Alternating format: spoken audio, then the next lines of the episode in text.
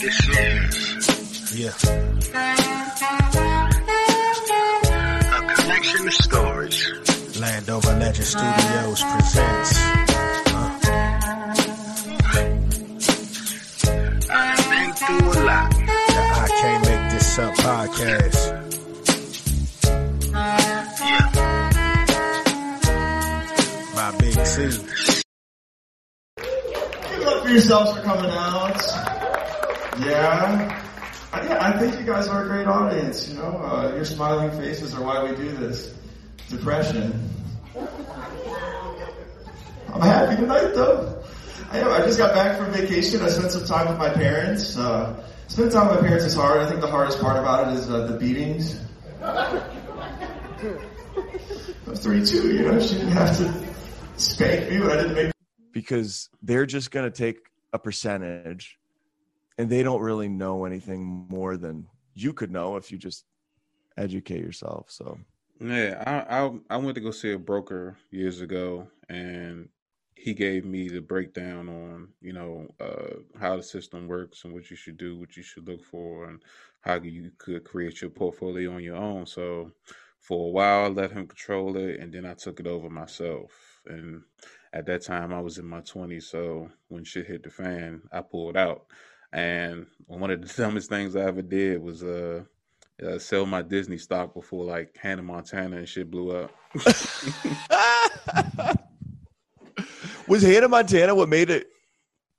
yeah, like uh, I think it was like 2006, um, when uh, I think Disney had bought Nickelodeon, and uh, or they bought a bunch of their shows, Uh, and then like High School Musical came out, and you know all that stuff started to grow, and it just was like, um, I think maybe three years later, the escalation of uh Marvel started to happen. So all that stuff started to coincide with like, you know, box office numbers and shit like that. So that's what made the popular, you know, uh things grow. And I think uh Star Wars is attached to Disney.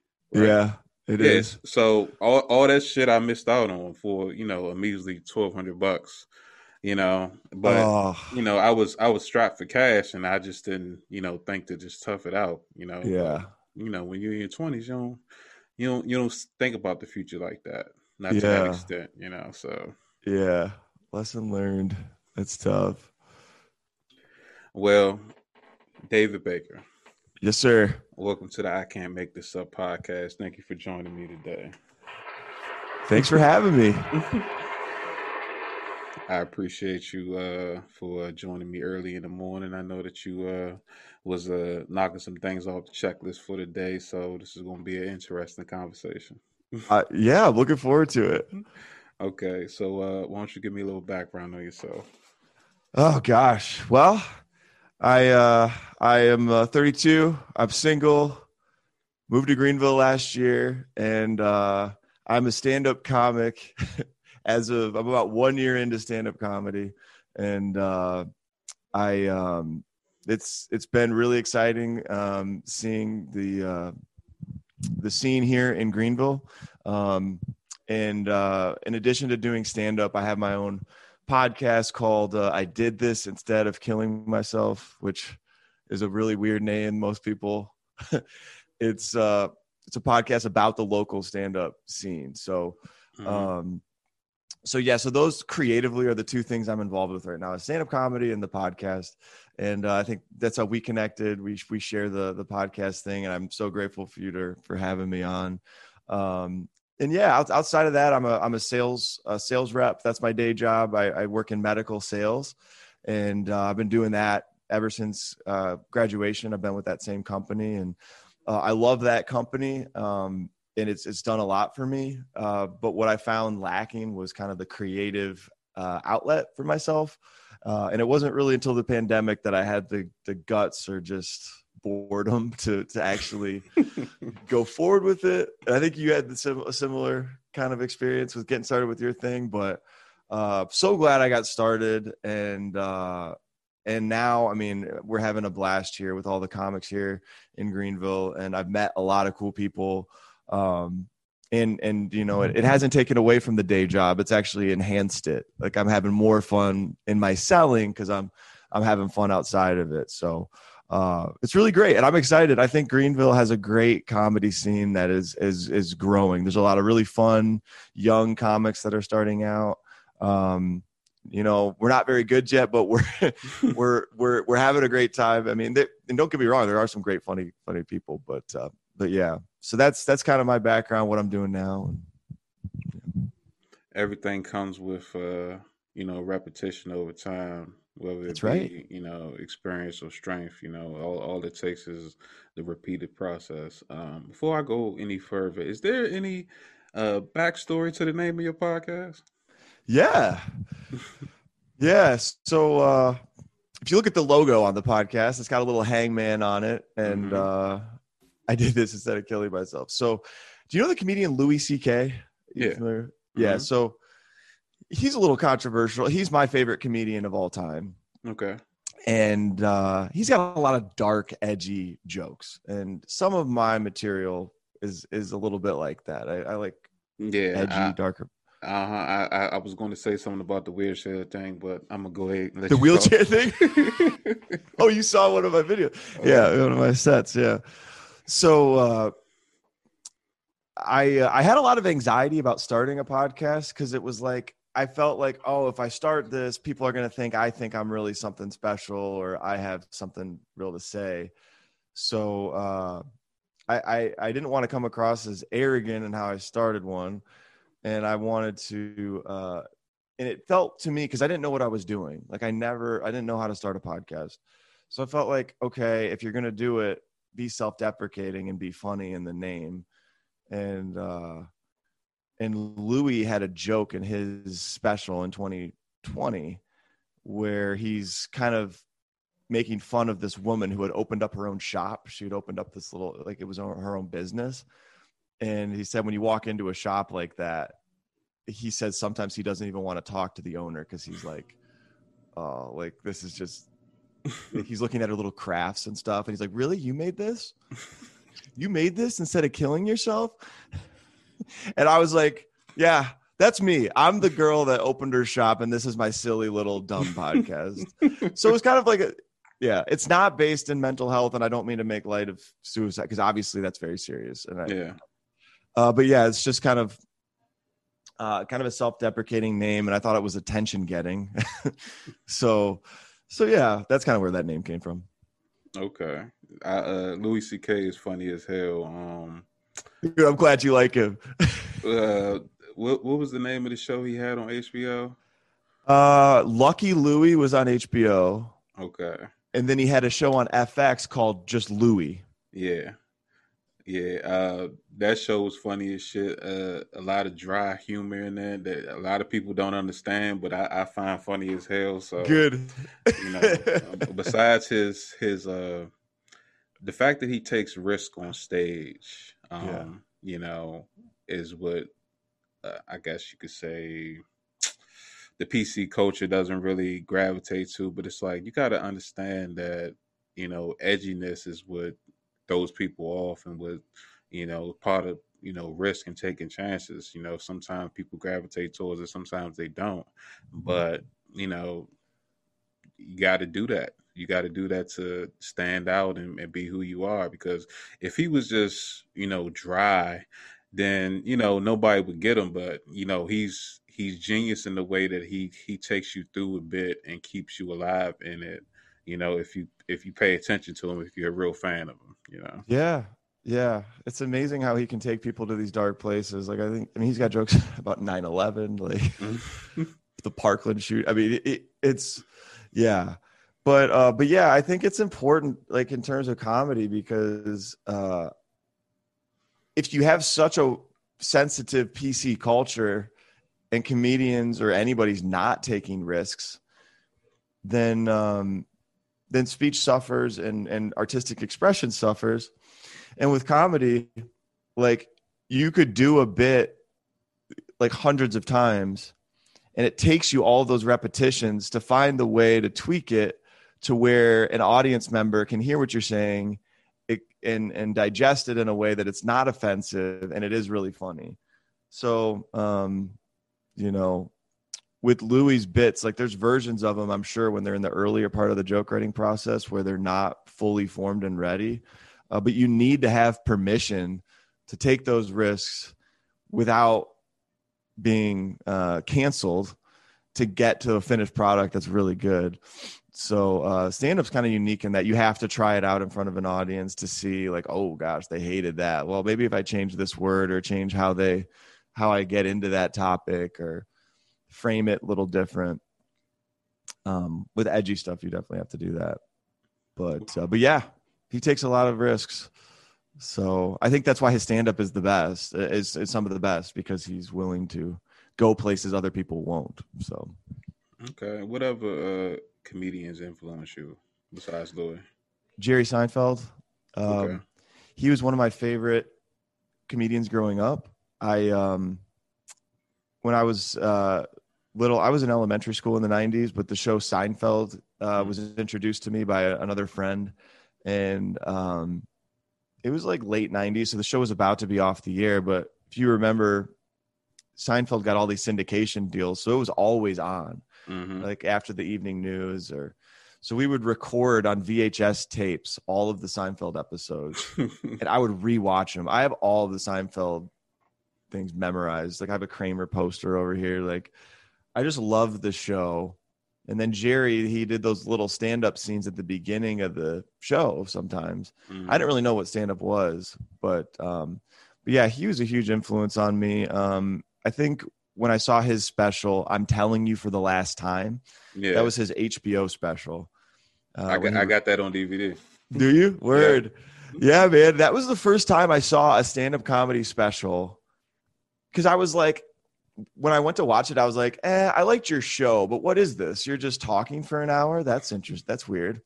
And then I watched it and I was like, oh my gosh, this is incredible. Like, I like, I enjoyed that hour way more than any of the little clips on the front of the episodes and i was like this is a real thing stand-up comedy. This is really um and because i loved seinfeld the show and him growing up like i would always you know anytime he did anything like when he came out with the Bee Movie i would go watch that.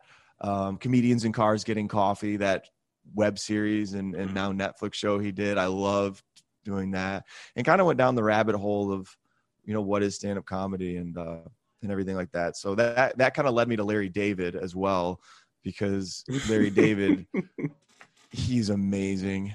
Oh my gosh, talk about the most neurotic guy in the world. Oh, and I think he's probably the real genius behind the Seinfeld show, just because he's got a dry, cynical sense of humor that's similar. I, I think there's parts of Louis that are kind of similar, but between him and Larry David, maybe, and uh, he just um I just love his show. And then it- it- Curb Your Enthusiasm, you know, was another. Uh, I mean, I, I absolutely love that that show. Um, but yeah, in terms of uh, the other big stand-up comedian that influenced me is Norm Macdonald. Um, Okay. Do you know Norm? Yeah, he he he's in one of my favorite movies called Screwed with uh, Dave Chappelle. yeah. Yeah, Norm, man. I discovered Norm uh like within the last year or so and he was another person where I wasn't sure about him until I stumbled across um you know his uh kind of his interviews and then I went back and watched his SNL weekend update stuff hmm and and he's another guy that would just say stuff that like be so shocking and he just be like hey, like he had all the stuff about like I, he just went AWOL in the OJ trial. Hmm like he had all those news like he did all that um and uh yeah in the roast of bob saget i don't know if you ever seen that when he came Yeah. out there in a Mhm. normal roast you expect him to just go hard and he tells all these dad jokes from like the 1920s and uh but norm is a fascinating guy to me because he's an author as well uh, i read his book um not a memoir uh, based, uh and um he's a really thoughtful intelligent guy uh he plays a silly dumb guy on stage. Like he plays like he's oblivious, but he's really not. He's really brilliant. So uh, I just find him fascinating and objectively hilarious. So Norm, I mean he he has a very he has a lot of interviews online. Most of them are silly and funny, but some of them are real serious. He thinks a lot about death. He thinks a lot about philosophical ideas. He thinks a lot about God. Is God real? Mhm. Like, and he's got some real. Uh, there's there's some real depth to Norm Macdonald, um, and uh, I I think he's one of the best in the world. So, um, so yeah, I mean that's a good. I mean, I, I'm trying to think of anybody else. Uh, Chappelle is is one of my favorites. Uh, Chappelle was another one where I loved his show, like the sketch comedy in the early 2000s. Like Mhm. those are the best sketches, some of the best sketches I've ever seen. Like I, they they'll never be beaten because you can't. Like you, I don't think you get away with what he did. Like the black white supremacist sketch. Are you kidding me? I, the racial draft, dude. Oh my gosh, it was so funny though, and uh yeah, and and he's he's one where like, um, I I thought the sketch comedy was amazing, and I was like, well, I don't know if there's anything else he could do that I would love, but his stand up is also amazing. His first special, "Killing Them Softly," uh, was so funny, and I was I was blown away by that one because he's like in his early twenties Mhm. and he's funny. To me, it's it's really hard for me to laugh, or, or probably anybody, especially like older than me, to laugh at somebody in their twenties. Because it's like, what do you know yet about life? Like anything you say, it's going to be like, okay, well, you're you're really young. But he was just cut through all that, and just a brilliant stand up. Like, I think Kevin Hart said, like Dave Chappelle is the baddest mofo with a microphone right now. Like he is, his level of thinking is next, next level, and he's and he's still bigger than ever. You know, so uh, I mean, I could talk about comics forever, man. I'm sorry, but those are a handful.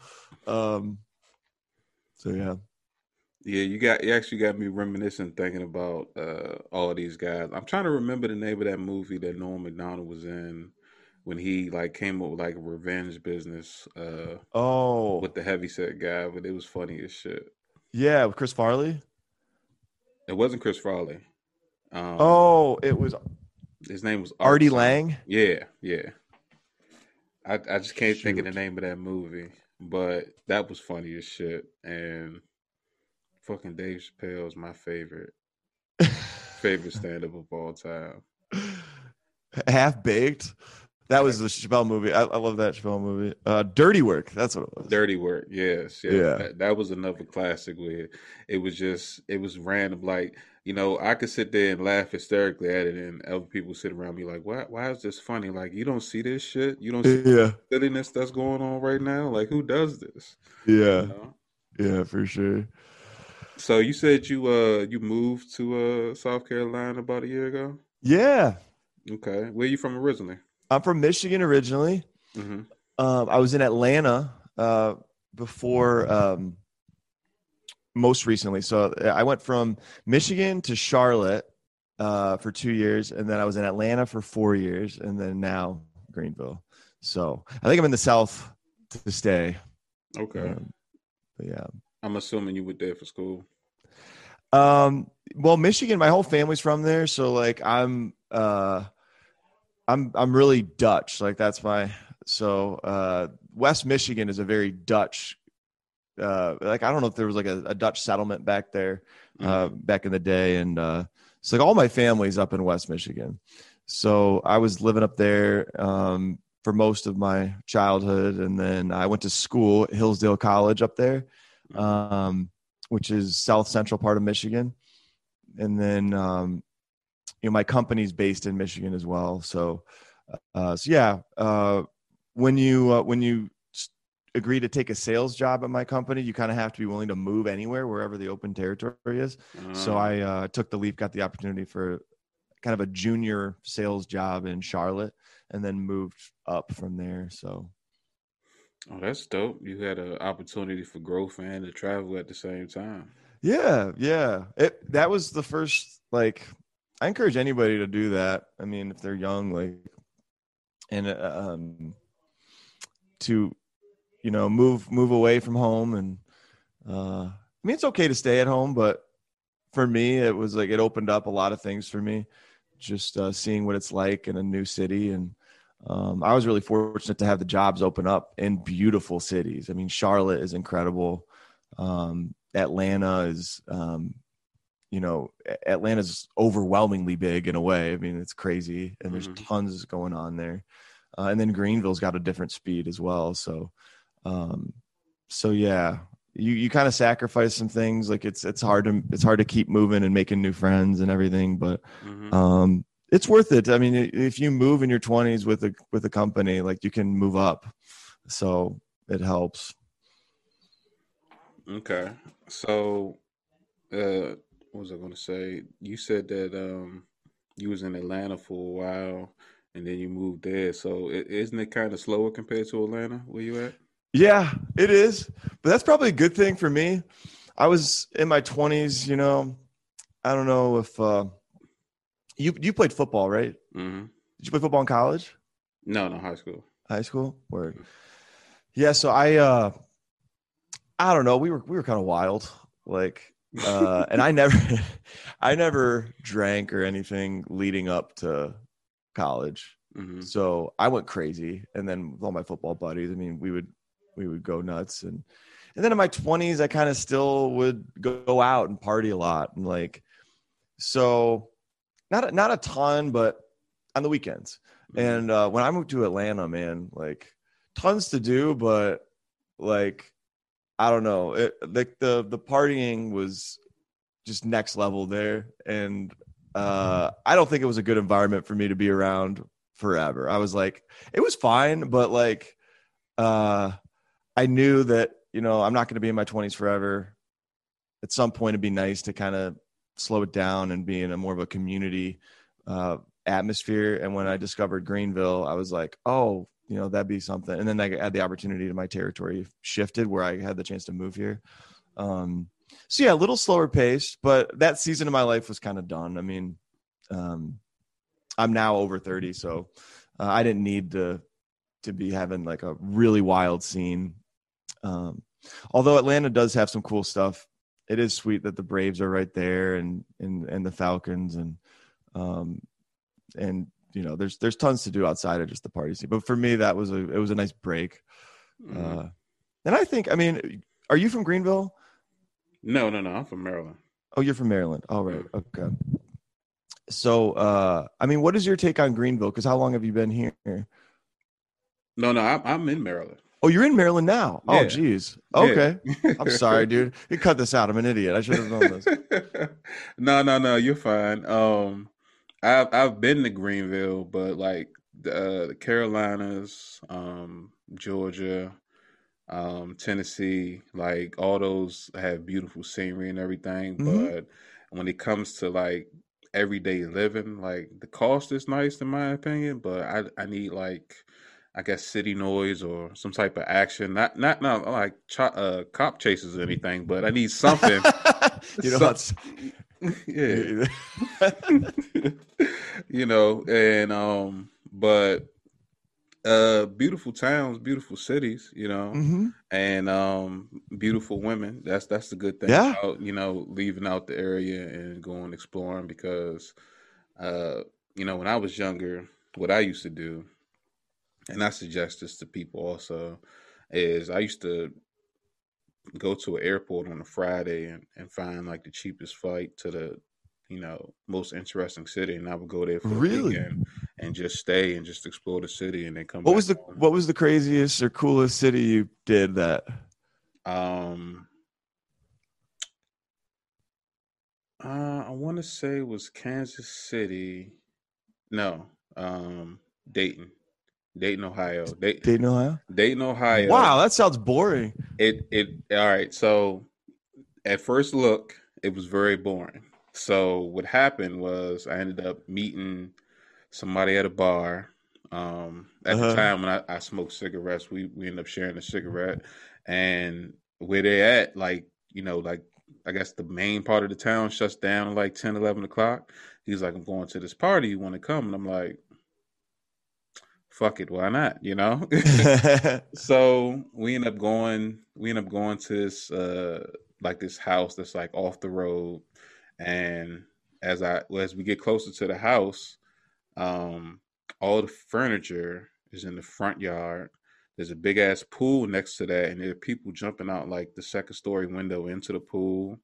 Uh, on the side of the house, you can see like flames. There's like a a half a block mile uh, fire that they started. They just throwing shit in there. There's kegs of beer and and Jaeger and Hennessy and all type of shit in the backyard, and I'm just like, I have never been to anything like this in my life, and this is the most boring town in the world that I've I had the most fun in my life so far. You know? Dude, that's awesome. Yeah, it was. Oh, uh, so was it like a college frat party? um, no, this was like Just a Uh, house party? uh, just a house party. Like Fridays, this is what they did. oh my Yeah, gosh. and um, the that was that was the that was the funnest, but it wasn't the wildest. The wildest was Libertyville in Pennsylvania, Mhm. and I went there, and just so happened it was X Games weekend. I had no idea about this. I just happened to go, and you know, uh, the hotel I was staying it was uh, up on the mountain, but everybody partied down in the town where the resorts were, and go to the uh uh go to the resorts everyone's like inside drinking hot chocolate and shit and somebody's like you know there's a party at some rich family's house that everyone knew in the town you know like if you got Mhm. money then you know that's where you go to party or whatever and i can just remember having three or four cups um chilling in the jacuzzi with these girls and then waking up the next day in this room with like 10 other people passed out next to me. And it just the bodies everywhere. And i'm just like i can't believe i fell asleep here. What the fuck happened? How old were you? oh at that time i was 25 Perfect. yeah. So it was it was different but it was it was i was like like it was like a, uh what what was that it was it was a somebody had a meerkat like as a pet.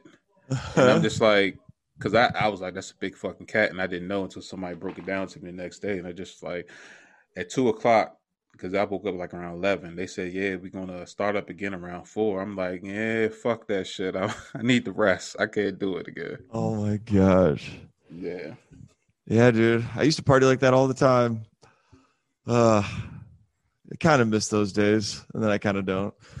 i miss Well- the i miss the energy i had i don't miss the the hangovers and shit you know Yeah, yeah, yeah. I stopped drinking about a year ago, so I uh I do not miss, I don't miss the hangovers at all. Um so you you quit around the time you started comedy yeah, yeah. Quit about a month before. okay Yeah. You just didn't um just didn't you didn't want to do it anymore. You felt like it was just like getting out of control. Uh, I mean, it wasn't ever like where I, I, w- I mean, I don't know what constitutes an alcoholic. Everybody has a different, I don't know. I just felt like, um, it was, it was time to stop. I, uh, there were a couple of factors too. You know, doing something creative, I had never, um, done it before. And I was very insecure about writing anything, writing anything that was my idea and putting it out there for anybody. That gave me so much anxiety. And I was like having a hard time self assessing. I was being real critical of myself and I would just be tore up about whatever. And I found that alcohol increased that anxiety because sometimes I'd be drinking and I think I have a great idea and I write it down. And by the way, I was first doing sketch videos on YouTube. Like that was what I started to do. So I was, and I, it gave me such an exhilaration. But then as I started to like go from just that initial inspiration to like continuing to create things, I just had this awful, just negative voice in my head saying that's really dumb and and just you know really self-critical and like i wasn't i wasn't in a good place mentally to do so i was like this suck like okay i'm wrestling with these thoughts and this anxiety. Alcohol is definitely not helping. So why don't i just cut out alcohol? That way i can more clearly think about you know this artistic side that i'm trying to express. And i think i was so type a growing up like i always wanted to get good grades. I always wanted my parents to like I always wanted to suck up to my parents, to the teachers. I wanted to always do everything perfect. That I was really hard on myself. So like when you're creating something, you have to give yourself permission to be to fail and all that. So I had all that going on. So I'm I'm still wrestling with that. Like I still wrestle with like that anxiety, um, and that's just a constant struggle. So, uh, but that I knew alcohol was not going to help me. I was like, if I I felt like I'm crazy creating stuff sometimes. So like remove the alcohol, I can think more clearly and be sober. Um, and the same thing with stand up. Like a lot of people when they start doing stand up, they feel like they need to have a couple of beers to like cut take the edge off and go up there. Um, I never have been under the influence of anything on stage, and I I kind of prefer it like that. Um, because it's so hard to evaluate stand up. Like you record your sets, you feel what it's like in the moment, but you know you have to get in front of so many audiences to know like if it's really good or not. And uh and how to tweak it. You have to be so dialed into stuff that like alcohol doesn't help with that. So for me like i was so much happier having this outlet and and stand-up comedy uh and and these creative things. I didn't need and alcohol wasn't helping it. And and i found i didn't need it. I like i don't really I don't really feel tempted to do it or, um, and uh, you know, I have I have just as much fun with my friends still. Like I still go out to bars and uh, with friends. Just I don't. I just get a Red Bull. It's a. Yeah, I think that uh, a lot of people that have addictive personalities doesn't realize that they do, and no matter what they're doing. oh, okay. I do, dude. so you know. Food man i'll eat so much food like in one sitting. Like i'll eat a whole pizza by myself like and it, that can translate to alcohol or anything else so. So i mean uh, you obviously uh not really suffering from the, the backlash of overeating. Are you are you working out? No. No i ain't working out. All right. All right. I'm, I'm about to end this show. I, I can't stand people like you. No dude. I'll tell you what the secret is fasting. You ever try fasting? Yeah. Yeah, I tried it. So there's a guy on YouTube called Cole Robinson. Okay. Uh, he has this thing called the snake diet. And this is like not your mom's version of fasting. Like this is like hardcore. like some people would say it's controversial because he he promotes long-term fasting. Mm-hmm. So uh, so yeah, if if you uh, a couple years ago, I was uh, at my cousin's open house, mm. and uh, I was eat. She had like Krispy Kremes and tacos and Chick Fil A, and I was filling up my plate, and I just crushed all of this. And then uh, they took a picture, and I saw a picture of myself, and I was like, dude, like I'd put on like twenty pounds. I was my face was all pudgy. I was like, man, I look like crap. So then I, I I was like, what do I fix this? So I found Cole Robinson, the snake diet guy, and uh, yeah, basically, I had 20 pounds to lose. His strategy is do prolonged fasting. So, like, start with a 48 hour fast. You don't eat anything for 48 hours. And then uh, you refeed with the ketogenic meal. So, just like basically lettuce and meat. And, uh, and then continue to do that. After 48 hours, your body will be in ketosis and you'll be in fat burning mode. Mm-hmm. And, uh, and your body as a machine will eat away all of the fat that you're trying to lose. It's just a matter of if you're willing to to do that. Um, I like it because it gets results really fast. And uh, after about a month, I'd cut down to the weight I am now. And then once you're at the goal weight, then you can kind of. What I do is I just I don't eat until the evening. So I'll have black coffee in the morning, and then I'll eat at dinner. But I'll, I'll usually only eat like one meal a day, and then but during that meal, I eat a lot. I eat a ton. But uh, yeah, I, I, don't work out. I stay the same weight. So I should work out. I need to work out for mental health, but Uh, I think that you know having uh, you know having your blood flowing and, and pumping up your endorphins will help with like anxiety. Most definitely, I've seen the results of that. I've seen it help people control it a lot better. So know, yeah. Yeah, I should do that for anxiety. Definitely. Yeah, I mean, if you like not used to running, you know, um, I've seen it. I've seen people like not really change their life completely, but help them get a grasp on, you know, uh, the emotions and how everything affected when, especially when it comes to anxiety. And then, hmm you know, you almost instead of you not recognizing your ups and downs, you'll feel them through, you know, what I'm saying, uh, physical stress and stuff like that. What workouts do you do? Uh, knife and fork to plate. so no um the, to be quite honest um i'm still suffering from uh the position i was put in last year from you know not being able to get out and meet people and stuff like that so yeah. now that I, I uh you know i got a, a i guess you could say a permanent work schedule now i'm getting back into the habit of you know exercising and stuff like that so i mean but to be honest you know since november i lost 25 pounds so Nice. You know i'm i'm on i'm on the, uh the downward spiral that's that's going to help me be in a positive way you know How'd you lose the 25? Was it diet focus? Was it combination? Um, cutting out fried foods and the job I was working at the time. So I was working uh delivery company and then I'm in and out the truck, you know, 100 plus times a day. So the weight's going to drop eventually. Yeah. hmm So now I'm focusing on not eating after eight. And um, um, I just started intermittent fasting. So Oh, great. Okay. Yeah. Similar concept. What I was talking about is an extreme version, but yeah, I don't know about 48 hours, you know. dude, but- you could do 48.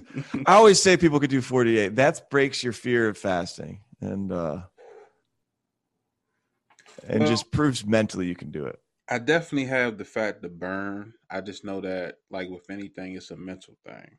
Mhm. It's like uh, when I quit smoking uh, cigarettes um, Mhm. last year. Um, you know, Congrats on that, by the way. That's huge. I, I appreciate it. You know, I, I wish I had, you know, did it years ago. And I kept telling myself that, you know, I'm gonna quit, I'm gonna quit, I'm gonna quit. And I tell everybody, you know, last year was the the best worst thing for a lot of people, you know. Mhm. So it it it took a lot away, but it gave me so much more, you know. hmm So, you know, I you know, I took advantage of everything I could during the downtime, you know, quote unquote. So now, you know, something that I had in the back of my mind three years ago, I'm one year in it, you know, and growing steadily. And, you know, I got to meet interesting people like you and yourself, you know, um, have, you know, come on and talk to me all types of stuff. And, you know, I made so many connections and, and picked up so much new strategies that's going to help me grow as a person and, and, and a business owner at the same time. Yeah. Yeah, I agree, man. I felt like the the pandemic I, I it was a huge blessing for me. Um I was just kind of in a pattern of like existing and I wasn't really I needed the world to slow down for me to figure all this stuff out about myself and everything and get the chance to do cool stuff like this to your point. So yeah. I mean, it was bad for a lot of people, but I actually I was pretty grateful for some of the silver linings. So was it was it uh you know people like Seinfeld and Louis C.K. that that gave you like the inspiration to start comedy?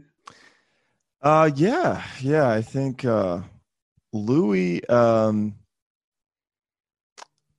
Louis came out with a special last year that I watched. Uh I was before I got on stage for the first time. Um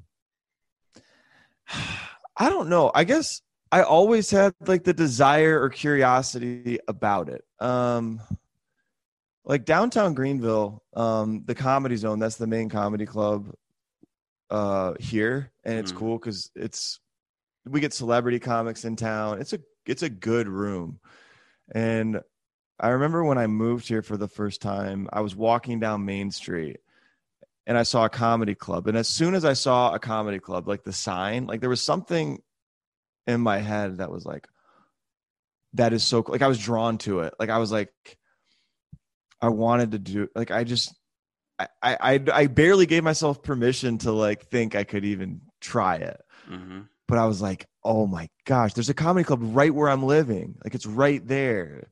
Like it's not far off on a stage on a TV screen in Hollywood or New York. It's there's a comedy club right there. Like, and um, I remember one night.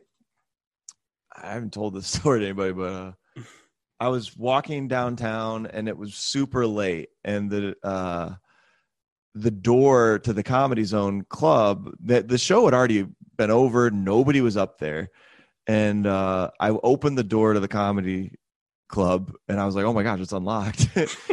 and I walked up the steps and the comedy club there, it's it's kind of in an attic sort of. It, a lot of comedy clubs are in the basement and and but it's you walk up the steps and there's the stage and uh and it was all dark, but I could see where the stage was and I walked up on the stage and just kind of looked around and I was like this is wild, man. This is crazy. like I have to do this. Like and I eventually um it was a couple months after that where a friend of mine invited me to an open mic and i had a tortured thought in my head. I was like i don't want to do this. I don't want to go. Uh, when she sent me that text but i was like i have to go. So i went. I signed up. I did horrible. But it was just and yeah it's it's pretty cool i mean the other night on thursday night i went back on stage after the show was over and i I got I just got one of those the new iPhone that has like the wide angle Mhm. lens or whatever, and I took a picture from what it looks like when you're looking out on stage and and I just kind of like it was being almost a year of trying it and I was just like, wow, like this is cool that you're doing it. Like you remind yourself of that on bad nights, like when you don't have a set that goes well, like you're still doing comedy. Like that's still really cool. And uh and yeah, so um the, the the celebrity comics definitely inspired me and developed an interest in me but there was also like just something that i uh i don't know that uh just struck a chord like something that i really felt like i wanted to try for a very long time it just took me a while to just do it Mo- Most of your life, apparently. So. yeah yeah i'm getting old thanks for reminding me like well, you know, I uh, I got you by three years, so don't feel bad. Actually, Okay. Actually, I got you by four years, but that's neither here nor there. word that's so I mean, I always tell people, uh, or I always tell comedians, because I'm a I'm a fan of it. You know, I think Jerry Seinfeld said it best. Um, uh, however, how long you've been doing comedy is how old you are in the game. So yep you're you're a one year old, so it's going to take you know The baby. time. Yeah, it's going to take some time before you you get into that rhythm and that confidence builds up, and then Mhm. it's like you're not you're not just going up to do a set. You're just up there being yourself. And Yep. then you know once your once your shoulders loosen up and you no longer tense, then you know it's not going to be a good night or bad night. It's going to be how the crowd reacted to you. You know, Mhm. so it's either going to be it's either going to be good or it's going to be great. Good Mhm. is you know when people you know understood but didn't really get it. Great is when you feel like you crushed it. You know. Yeah. Yeah, absolutely. It's uh it's it's it's unique. Like there's no substitute. There's no shortcuts to getting good at stand up. It's uh it's just repetition and um and self-evaluation and um experimentation with material and all that.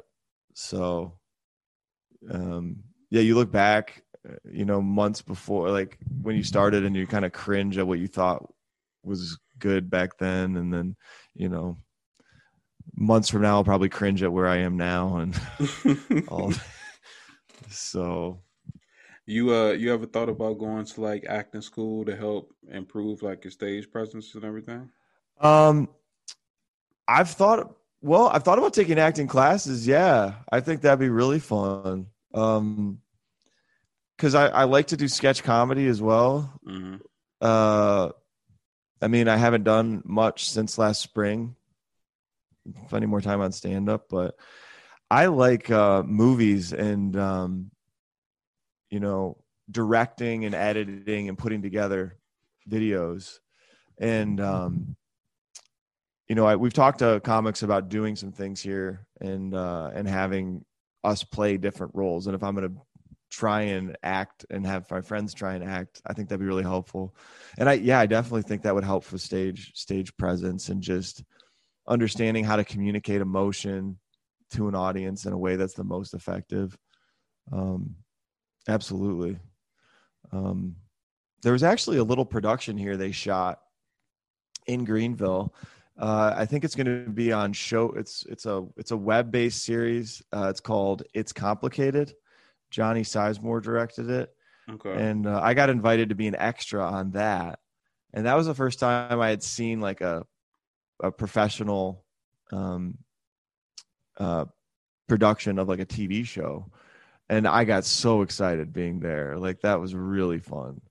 Um, there was a lot of sitting and waiting and things like that, but uh, when you see those actors up close and see like how they're able to just get in character hmm and act out a scene like i had a lot of appreciation for the talent that takes so um so yeah absolutely i don't think i'll ever be a good actor uh like really good or anything but i think it could help absolutely um i think louis even said that like he's a he's a stand-up comedian first He- he'll he'll act kind of as but his version of acting is just being himself and that's kind of how I would have to be. I think I don't unless I'm playing something ridiculously silly. I don't know, but I probably just have to be a goofy version of me in front of the camera. Like that's probably what I would do. But, yeah. So I mean, there, there's a lot of uh, movie stars, or you know, I guess accredited actors who aren't great acting. Like, do you think Vin Diesel's a good actor? You know, he he's just he's just Vin Diesel doing different shit. You know, yeah, you know, action star driving cars or or a CIA babysitter or some shit. You know, Yeah. like this is Vin Diesel on a planet with monsters. You know, yeah, like yeah, this- yeah. So you know, Vin Diesel. I remember Vin Diesel was in Saving Private Ryan. he was. Yeah, I think so. He got shot pretty early. He probably was small too back then. Smaller to yeah. Yeah. I don't think I don't think he was so- as jacked. You know, um, you know, situations like that. You know, I don't. I always tell people it doesn't matter. You know what other people have as far as accolades. For focus on yourself. Like you know who Topher Grace is, right? Mhm. Okay, so um, back in was it '97 when that '70s show started? Something, something Yeah. like that. I think it was like 97, 98. But you know, as soon as that show came out, it was instantly one of my favorites outside of like uh, you know, Seinfeld and, and shit like that. So I followed his career and I watched like all the productions he did and then I saw like a like a mini little documentary about him Uh-huh. and you know people say you know he fell off or you know his his career didn't go anywhere after that 70s show and then um they were saying that you know when he did that show he got like uh 180,000 episode and I'm like he was he was in a position to retire early so he Yeah. he you know when it comes to those like syndication deals you know you Holy- could you could you could make enough money to do whatever you want you know once you get to a certain age or if you like you feel as though you tired or you don't work every day. Yeah. like you know he yeah. he he had enough money to do what he wanted he ended up being in spider-man he ended up being in like Spider Man three. Yeah. A couple of rom-coms and now he's on a show i think that's on abc that's doing pretty good that got picked up for a second season so Mhm. you know So he has that comfort and freedom to do what he wants because of the syndication. Exactly. So you know, Mhm. it's it's it's consistency and work because you know I didn't know like Charlie Sheen was making like four million an episode on Two and a Half Men. Yeah. You know, it, it was it was it's crazy how much money you can make depending on you know what you got going on. So you know, Yeah. any opportunity you know, I think is is better than nothing because you know what you see on TV and what you actually doing behind the camera is two different things. So, you know, taking that chance, regardless to what it is, you never know what might come from it.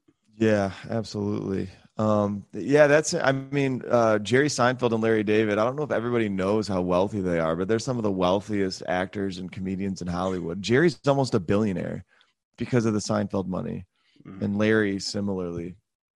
Um, and uh, and what I love about it is you might not know a lot about what Jerry's doing with his career, kind of like Topher Grace. I mean, he's uh, aside from the comedians in cars getting coffee, it's not like he's in movies or doing a lot of crazy stuff post Seinfeld show. He did, you know, some stuff. But what I love is that he's still doing stand up.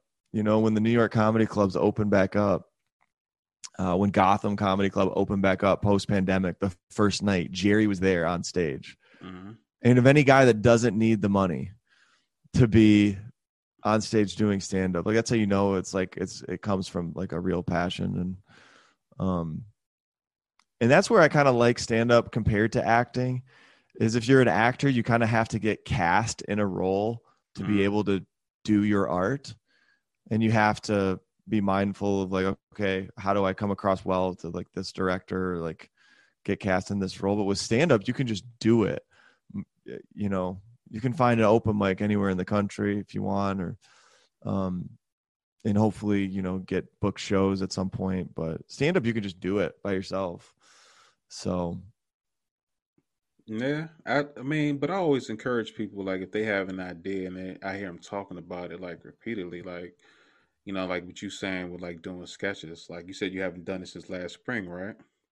yeah You know, uh, I mean, put an idea out there, and you know, working with other people or you know, doing anything, you know, it'll make you stronger in other a- uh, aspects of life. You know what I'm saying? So I, I look forward to seeing some of your sketches and see what you come up with because I think it'll be dark and, and humorous at the same time. You know, so you know, I I can see you like bringing some of your jokes to life in a sketch because yeah you know that's what people are looking for these days uh you know short little videos Yeah. um that's really you know inside of like five minutes or something like that and that it just constantly gets shared turned into tiktoks you know you know stuff like that yeah i appreciate the encouragement man uh and yeah you're right those quick bites are what people want uh, the 60 seconds or less the attention spans and it's actually i mean i i thought that was kind of annoying in a way but i also think now it puts pressure on you to edit very precisely and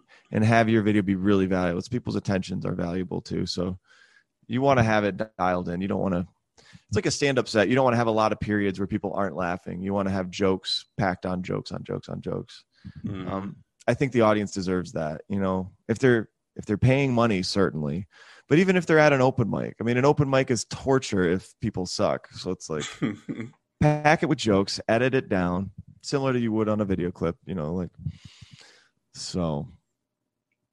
I mean that's the that's the great thing I love about my show. Um, like when I I tell stories about my life, um, and I, I I just put those out there in certain videos or audio files.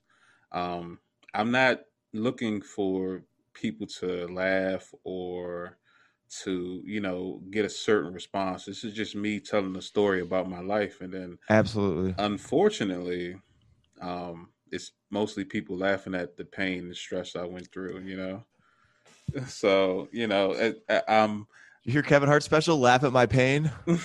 basically except that um, it, there's no type of you know fluff added to it or nothing like that, or no little tweak to it to make it more of a comedy. But it's just like, you know, I I met a serial hitchhiker. You know, yeah, your your facial expression. girl, No, it was a guy. a guy. It was a guy. I um I had a a, a deer set me up um for me to hit my head chasing me. It was it was ridiculous. I you know, I I I got fired from McDonald's on my day off. Like this is this is all the things that attributed to me creating the show because I would tell people these stories and they like no fucking way. And I'm like, no, but I have witnesses. I can't make this up. Yeah. So you had a series of like messed up failures happen to you that uh I pushed say, you into I wouldn't say messed up failures. It's just like random random stuff. Like for instance, right? I used to work at this uh this auto parts warehouse years ago. And I'm sitting outside on my break. I'm like uh I'm on my phone like on Facebook or some shit. And you know how like when you're not really paying attention but you could feel like someone's presence around you? Mhm. And I just looked over to my right, and it's this like little Asian lady standing next to me with like a, a black garbage bag. And I'm like, take my headphone. Hello? She's like, what she say? She was like, uh, she was like, you got you eat ribs? I'm like, what? She's like, you eat ribs. I got ribs you buy.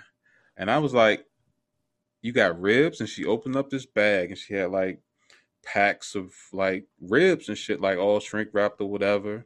Uh-huh. and she was like showing me the different ones and prices and shit and I I I didn't want to entertain her so I was like you know I'm I'm vegan I'm sorry I can't buy that from you. And her friendly expression turned into like this this frown she just was like you know fucking vegan. And she walked off and I was like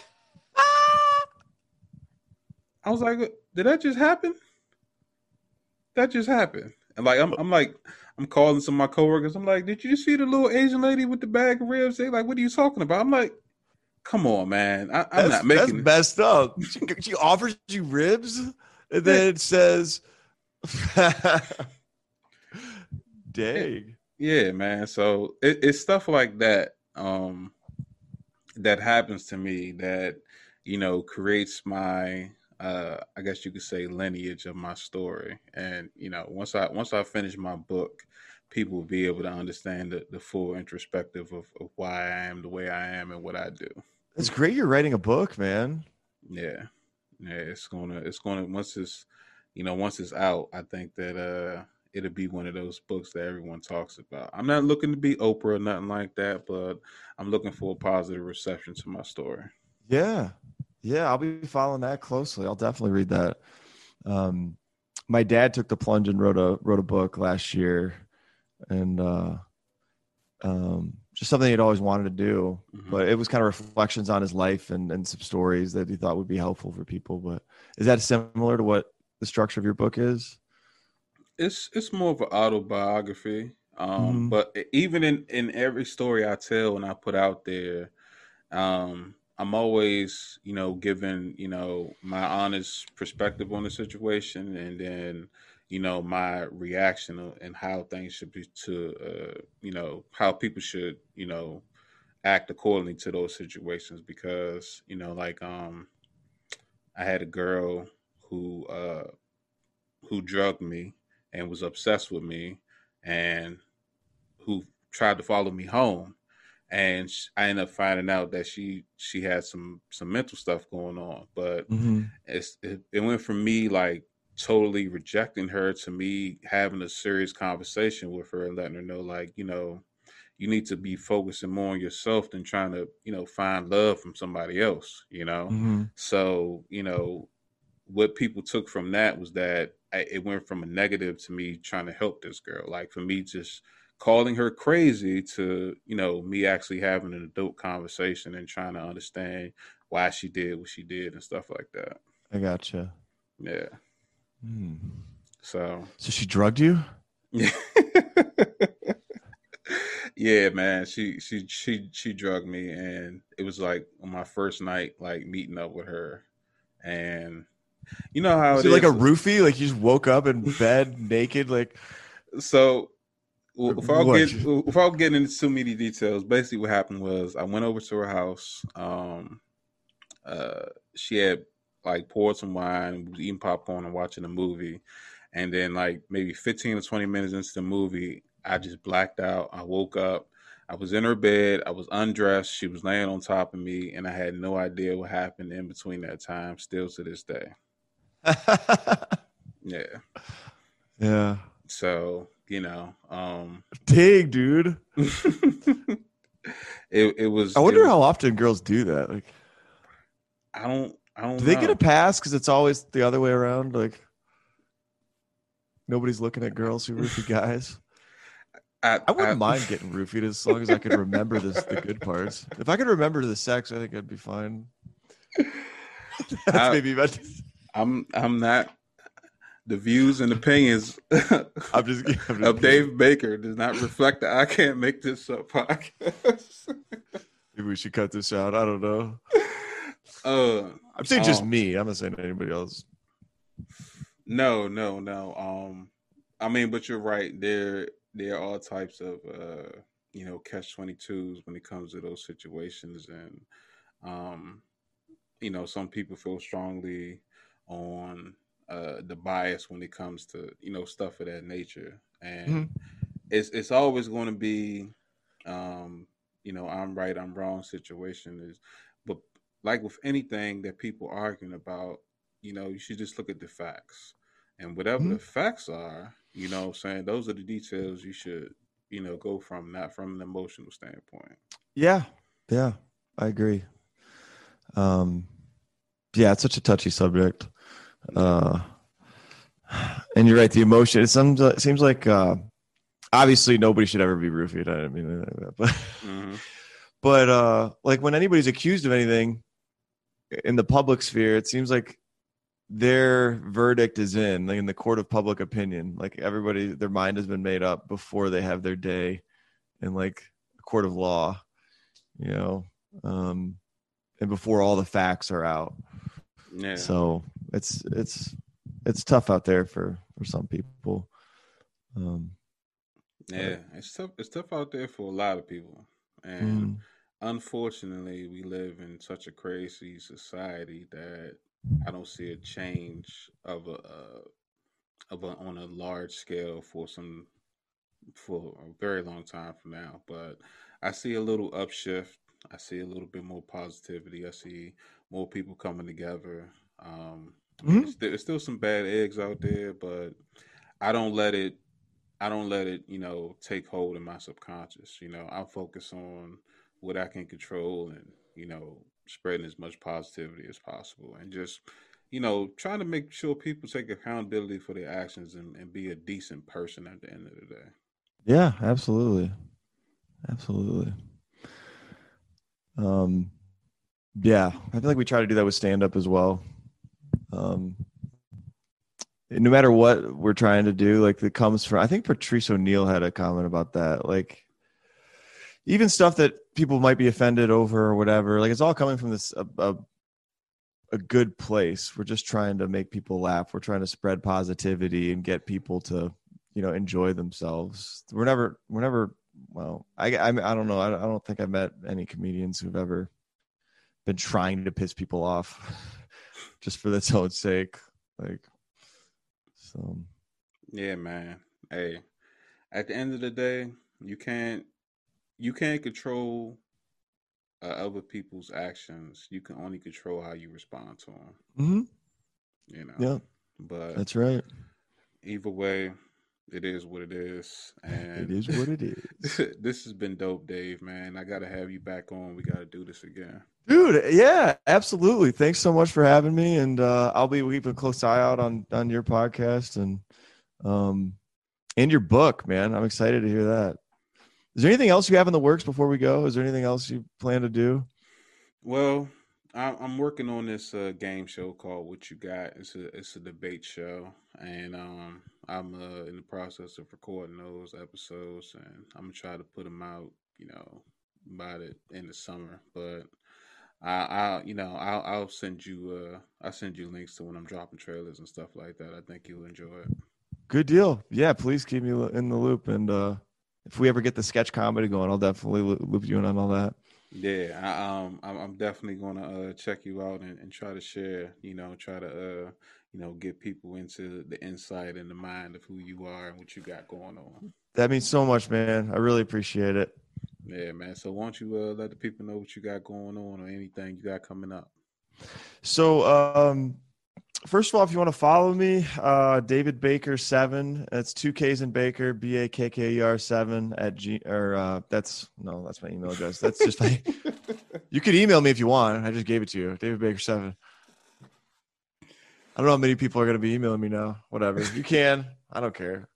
Uh, so Instagram is is where I do a lot of my stuff. Um, and uh, my podcast, I did this instead of killing myself. All one word. It's linked to my Instagram page.